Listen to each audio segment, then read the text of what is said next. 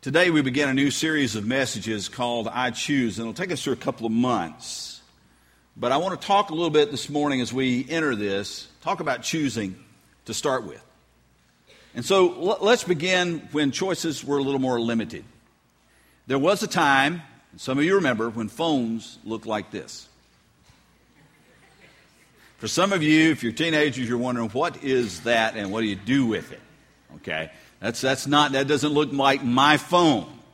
And um, what was really bad is when you, you had a, a, a girlfriend that you wanted to call, and her telephone number had like sevens, eights, and nines in it.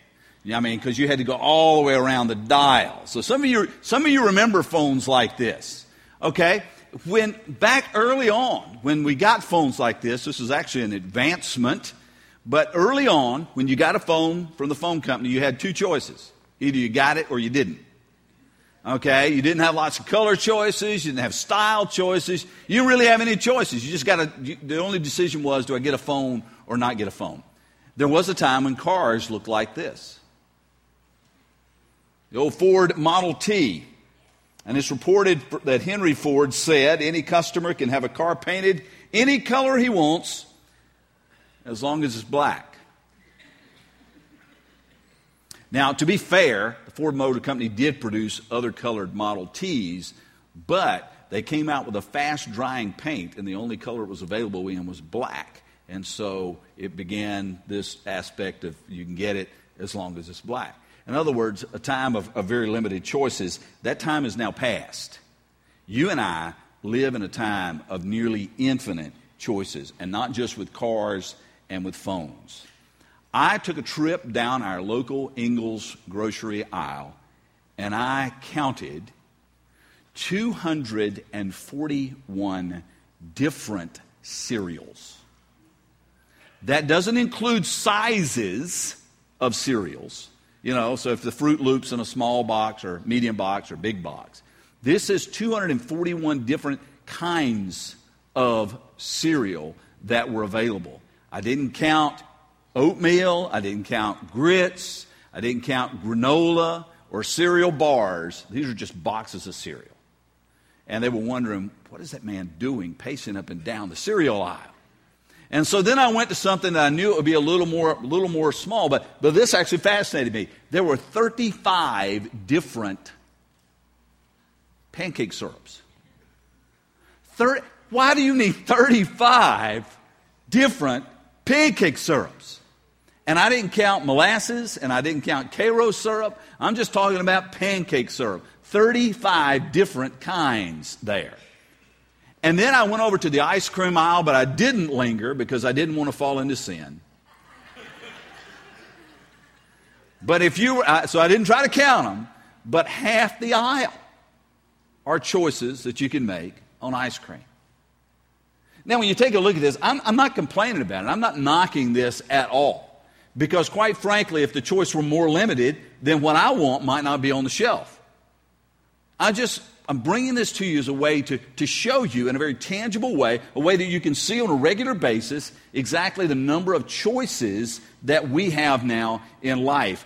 It's almost bewildering the number of choices that we have. Some of those choices matter very little. Some of those choices matter a lot. But the choice we want to talk about today matters both now and for eternity. Jesus made it clear in Luke chapter 9, verse 23 If anyone would come after me, let him deny himself, take up his cross daily, and follow me.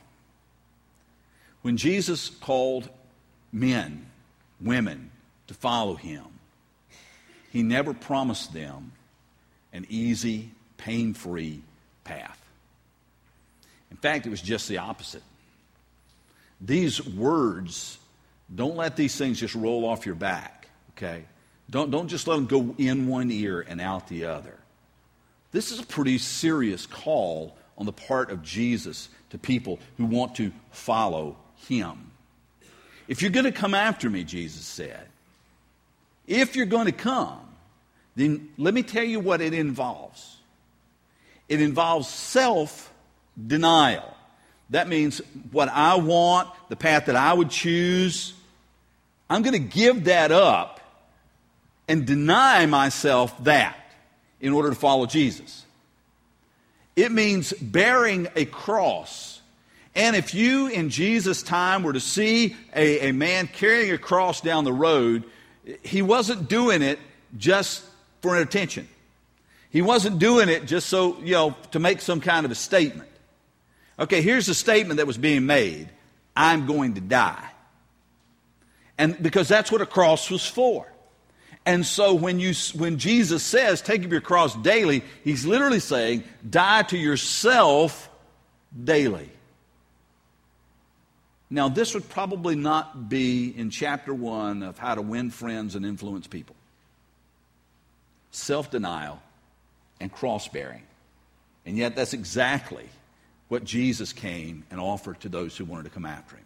You see, following Jesus is more than just repeating a prayer and being dunked under the water and having your name put on the church roll. Following Jesus is complete and utter surrender of your life and your will to Him.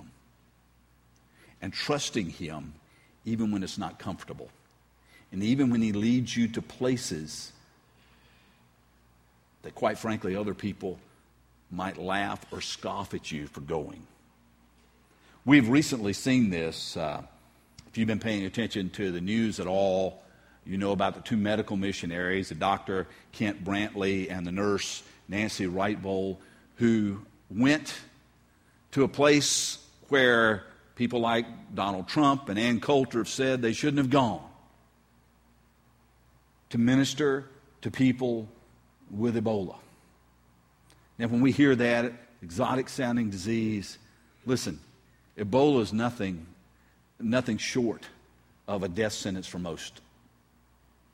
And yet they went there to minister to them. And there are people right now who are absolutely flabbergasted that they would go and put themselves in harm's way and take their families to a country where their families are at risk for the cause of Christ. Some people call them heroes, some people call them idiots. I'm on the hero side.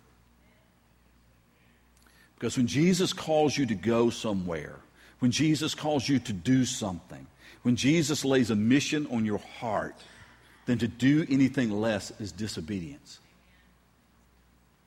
Even if it's dangerous. We take, we have moderate danger. When, when we go to Dominican Republic, the danger is not so great. I mean, yes, you could, you could contract something, a mosquito borne virus. There's those kinds of things. There is active voodoo down there, active witchcraft down there, and yes, there have been people who have who've, who've been killed uh, because they opposed those things. But for the most part, we're relatively safe. Our, our call to go to, to work in the Dominican Republic is, is not that, that huge a sacrifice. But we have living examples today of people who put it all on the line in order to answer the call of Jesus on their lives. Today, my challenge to you is to choose, choose to follow Jesus. Make that choice today. Now, you, you may have been a believer for decades, but I'm asking you today are you following Jesus? You may never have made a faith decision and taking that leap of faith to embrace Jesus as Savior. But today, I'm asking you to seriously give consideration to what it means to follow Jesus and then to follow Him. Now, some of you have a firm grasp on the scriptures, and, and when, when I say choose to follow Jesus, you might say, But, Pastor, uh, didn't Jesus say in John chapter 15, You did not choose me, but I chose you and appointed you so that you might go and bear fruit, fruit that will last? And so that whatever you ask in my name, the Father will give you? Yes, he did say that, absolutely. But Jesus wasn't saying that you have no choice in the matter. He wasn't saying that you are a puppet dancing on a string, that you're a, a robot just going through the motions. In fact, the scriptures make it very, very clear that you and I and every person on this earth are responsible for what we do with Jesus Christ. We are responsible for how we respond to the call of Christ in our lives. What it's saying here is that before we chose Jesus, He chose us. That should give some of you a renewed sense of purpose and meaning in life. That Jesus would choose you. And yes, He knew all about your secrets, He knew everything in your past, and He even knew the things that would get you in the future. And He still chose you. He chose you before you chose Him. And He chose you for a reason. And this, this is awesome. He chose you that you might go and bear fruit fruit that'll last. In other words, He chose you so that your life would make a lasting difference in this world as you worked for His kingdom. Just as He chose Kent Brantly, just as He chose Nancy Writebol to go and to put themselves literally in harm's way in order to do the work of the kingdom, to take the love and the message of Christ to a people who desperately, desperately needed it. You've been chosen to pray and to bear fruit that will last. Now, let's consider how Jesus called his disciples by pulling in a couple of examples. The first is in Matthew chapter 4. It says, As Jesus was walking beside the Sea of Galilee, he saw two brothers called uh, Simon, called Peter, and his brother Andrew, and they were casting a net into the lake, for they were fishermen. Come, follow me, Jesus said, and I will send you out to fish for people. And at once they left their nets and they followed him. Going on from there, he saw two other brothers, James, son of Zebedee, and his brother John. And they were in a boat with their father Zebedee, preparing their nets. And Jesus called to them, and immediately they left the boat and their father, and they followed him. Peter, Andrew, James, and John were fishermen. They were hard working Jewish men who put it all on the line to catch fish. Okay, y'all didn't get that. Put it all on the line to catch, never mind. Okay, all right. Washi should have gotten that one. Did you get that one, Washi? All right, okay, good. Literally, they went out putting their lives at risk out on the open seas where storms can rage at any time to catch fish to provide for their families and to sell to, to provide extra. This was their livelihood. And then along comes this guy named Jesus, whom they had previously encountered through the ministry of John the Baptist. He comes along with a very simple message to them Come, follow me. Come, follow me. You spent your lives and you intended to fully sp- spend the rest of your life out on the open seas catching fish. I've got a different mission for you, and that mission is to go out and to catch men and women and boys and girls for the kingdom. That's the mission I'm giving you. Come follow me. And they followed. As did James and John. They left the security, they left their family, they left their livelihood, they left everything that they knew in order to go after this guy who came with power and authority and might be the Messiah to follow after him. They left everything in order to fish for people. Now, there's another incident that occurs in Luke chapter 5 that we want to look at. Uh, after this, Jesus went out and saw a tax collector by the name of Levi sitting at his tax booth. Follow me, Jesus said to him. And Levi got up, left everything, and followed him. Then Levi held a great banquet for Jesus at his house, and a large crowd of tax collectors and others were eating with him. The Pharisees and teachers of the law who belonged to their sect complained to his disciples, Why do you eat and drink with tax collectors and sinners? And Jesus answered them and said, It's not the healthy who need a doctor, but the sick. I've come to call the righteous, not, the, not to call the righteous, but sinners to repentance. Now, Levi is an interesting guy. We also know him by Matthew. Levi was likely his given name. And with a name like that, the odds are pretty good that he belonged to the Levites. Those were the priests. You can imagine having a son and, and thinking, okay, he's going to grow up and he's going to go into the priesthood. And then he turns out to be a tax collector. Well, in that time, being a tax collector was far less glamorous than it is now. To be a tax collector meant you worked for the hated Roman government. You worked for the enemy. You worked for the occupiers. And not only did you work for them, but it was customary that you take a little extra for yourself to pad your own wallet in the process of collecting taxes from other people. And so not only did he work for the enemy, he also stole from his own people in order to live a better life. This is a guy. He is not glamorous. He has very little to offer on the surface in following Jesus, and yet Jesus comes by his tax collector booth. He sees Levi and he says, Follow me. And Levi left it behind, cut the strings with his past, in order to follow Jesus. I say cut with the strings with his past. He didn't, he didn't completely sever them all together because we notice here that he threw a party. He invited all his friends, the tax collectors, the sinners, the prostitutes, the people that he caroused with on a regular basis. He invited them to a party to meet Jesus. And so I guess Peter, Andrew, James, and John were called to be fishers of men. I guess Levi was called to be a partier for people.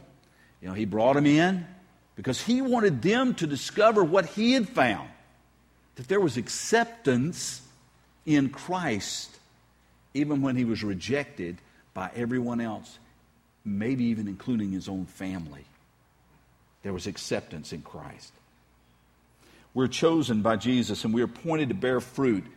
And our methods are going to differ just like they would for Peter, Andrew, James, and John, and for Levi. Our methods are going to differ. The people that we interact with, it's going to be different. But we're doing the very same thing that they did. That's our call in order to bring people into the presence of Jesus so that their lives might begin a transformation just like ours have. Now, not everyone that Jesus called came. So let's take a look at that because that, that's interesting. In Luke chapter 9, there are three instances here, and we want to we want to spend a little time on this. It says in Luke chapter 9, beginning at verse 57, as they were walking along the road, a man said to him, I will follow you wherever you go. Jesus replied, Foxes have dens and birds have nests, but the Son of Man has no place to lay his head. He said to another man, Follow me. But he replied, Lord, first let me go and bury my father. Jesus said to him, Let the dead bury their own dead, but you go and proclaim the kingdom of God. Still another said, I will follow you, Lord, but first let me go back and say goodbye to my family. Jesus replied, No one who puts his hand to the plow and looks back is fit for service in the kingdom of God. Now, what we need to understand is by this time in Luke's gospel, Jesus' popularity is growing and the crowds are swelling. And so people are beginning to, to wonder who this guy is and, and what, what this is about being the Messiah. And they had these visions in their mind, perhaps, of who Jesus would be a king like David, a prophet like Moses. And so they begin to crowd around him. And, and, and it would be interesting, you know, just, hey, you want to come sign up to follow Jesus? Sure, that sounds great. I want to be part of this movement that's taking place. And so what we see here would not be unusual. Man number one comes up with this bold declaration Lord, I'll follow you wherever you go. Man, how, how awesome is that? Man, that, what a commitment. Well, actually, a commitment is more than what you say. A commitment has to do with how you follow through. I will follow you wherever you go. Now, I'm not exactly sure what he was expecting, but the answer Jesus gave him was probably not it. Basically, dude, you to understand, I to know where I'm going to sleep tonight. Are you, you sure you want to follow me wherever I go? Maybe you're expecting that I'm heading to the palace. Maybe you're expecting a cushy bed and fine food and, and more wine than you could drink in a lifetime. Maybe that's what you're expecting when you're coming after me. So, so let me make it clear. I don't even know where I'm going to sleep tonight. I don't have a bed that I'm going to, let alone a palace. Sure you want to follow?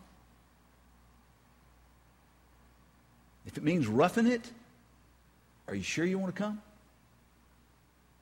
Now, neither Matthew nor Luke, who record this encounter, gives us the end result of that.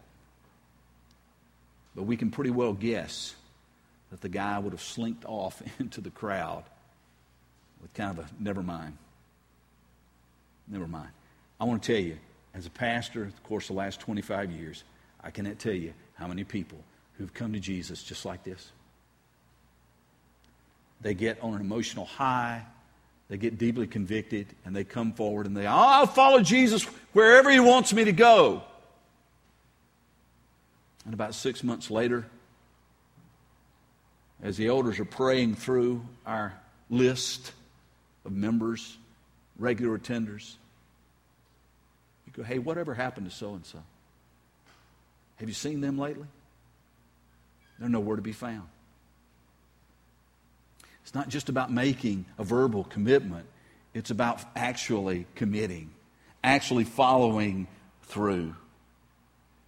Remember, when you set out to follow Jesus, you're willing to go wherever He calls you to go, to do whatever He calls you to do, and to say what it is, whatever He's calling you to say. When you follow Jesus, you don't set the ground rules. He does. It's not about your kingdom, it's about His. Now, the second man doesn't initiate the call. He's more in the boat with James, Andrew, Peter, you know, John, with that group, okay?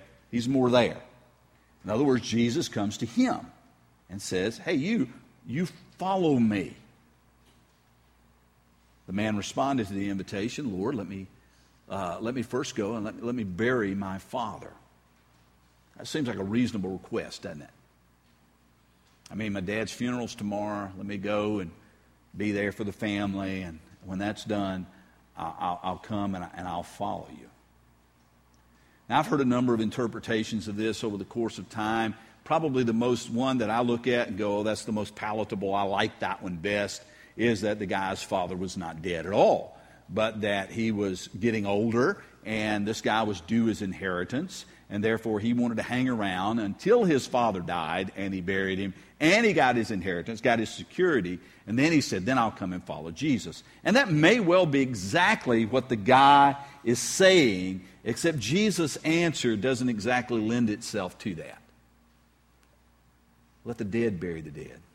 Let those who are spiritually dead do that. I've got a different call in your life to go and to proclaim the kingdom of God. And when we read that, we don't like that.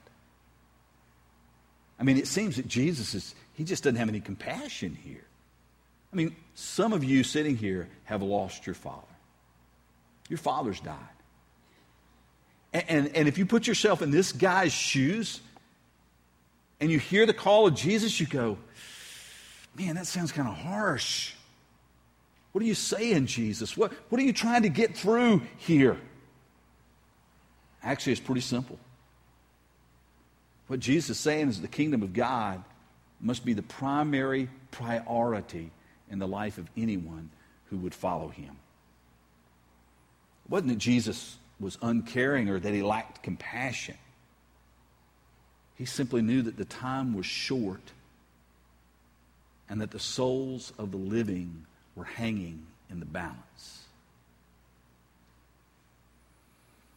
Jesus didn't tell everybody to do this, but he did call this man to do this to walk away from that responsibility in order to follow him.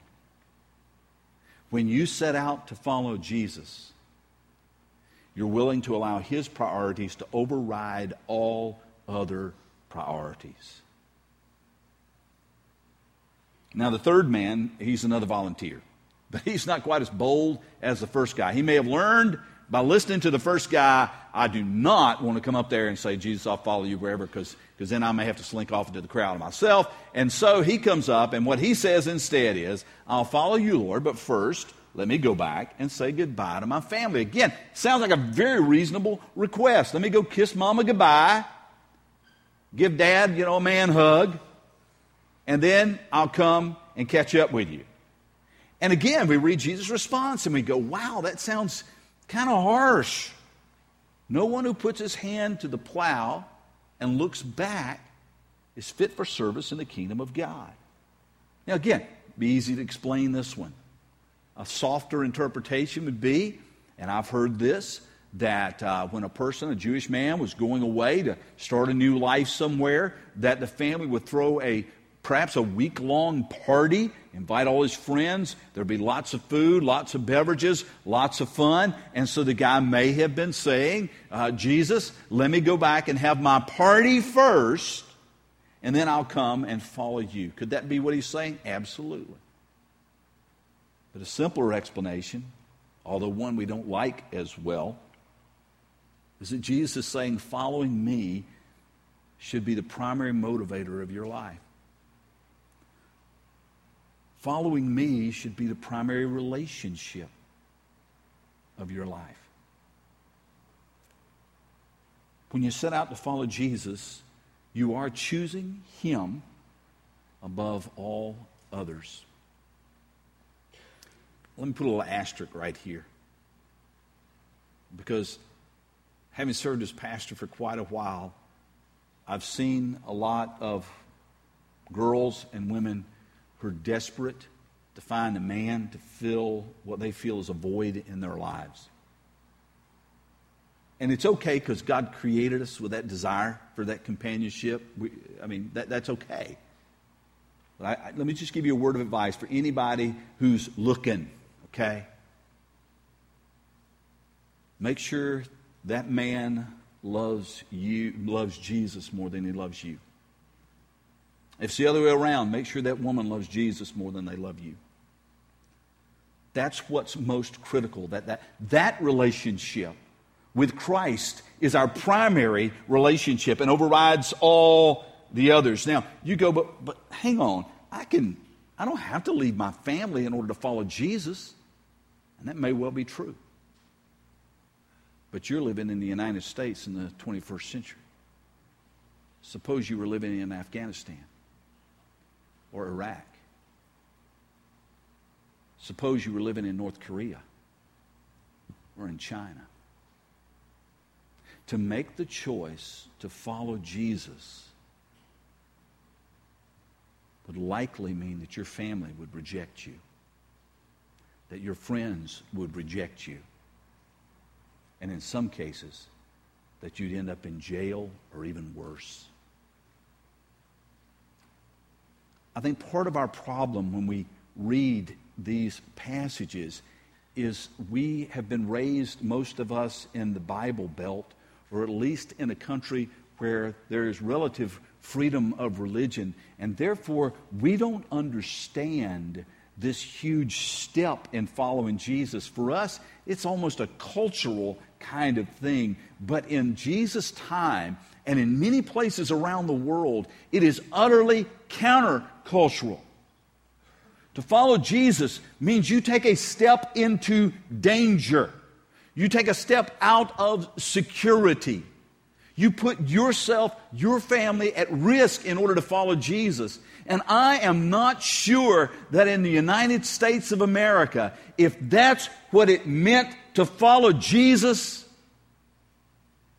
that a tenth of the people would show up on Sunday morning to worship.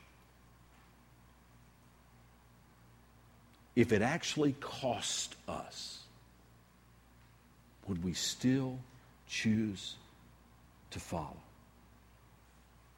And if these verses tell you anything, it's going to cost something in order to follow Jesus. Now, following Jesus doesn't mean you devalue your family,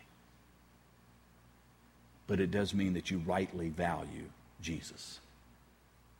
that he becomes primary. Now, if I had my choice, I'd rather have the interpretation of the first, the second guy was he was in it for his inheritance and security, and the third guy uh, that he was in it for the party, and therefore that's how they made their choice. I'd rather that be the correct interpretation, and maybe it is. But to be honest, are Jesus' responses to either of those two men any more bold than his call to deny self and to take up your cross daily? That's pretty bold. And it's a call to a different level of discipleship than most of us may ever know. Many of you accepted the call to follow Jesus a long time ago. Some of you have done that faithfully for year after year after year. Some of you sitting here are struggling. You, have accepted Christ, but it's a daily thing to continue to surrender more and more and more to His Lordship, to bring more and more under His control and have less and less in your control. And some of you, some of you are struggling to take that first step of faith. I just want to let you know you can't pick and choose what you want of Jesus. I, have never watched the entire movie, but I've watched segments of it, and some of you, it may be your favorite movie. I don't know. Uh, the Will Ferrell movie, Talladega Nights. I've seen the little segment where he's praying at the dinner table, praying to baby Jesus. Okay? Um, I think that is a huge commentary on the way our culture views who Jesus is. We like the baby in the manger a lot. But the guy hanging on the cross, beaten beyond recognition, gasping for every breath, being taunted by the religious leaders humiliated, we look at him and go, maybe not so much. Give me the baby Jesus, but not the suffering Messiah. Give, give me the Savior of the world with angels singing, but not the Lord of my life, the King hanging upon a cross who calls me to leave everything in order to follow him. Jesus never sugarcoated what it meant to follow him. He did not come with the contract that had heaven in bold print and sacrifice in small print. He never tried to bait and switch to get you to, to grab on to grab onto the heaven express and ignore what it meant to follow him. As Dietrich Bonhoeffer wrote, when Christ calls a man, he bids him come and die. And as Jesus said so powerfully, what good will it be for someone to gain the whole world and yet forfeit his soul? Jesus' invitation today is, is the same as it was when he walked on the shores of Galilee. Come Follow me. Life is full of choices. What will you choose?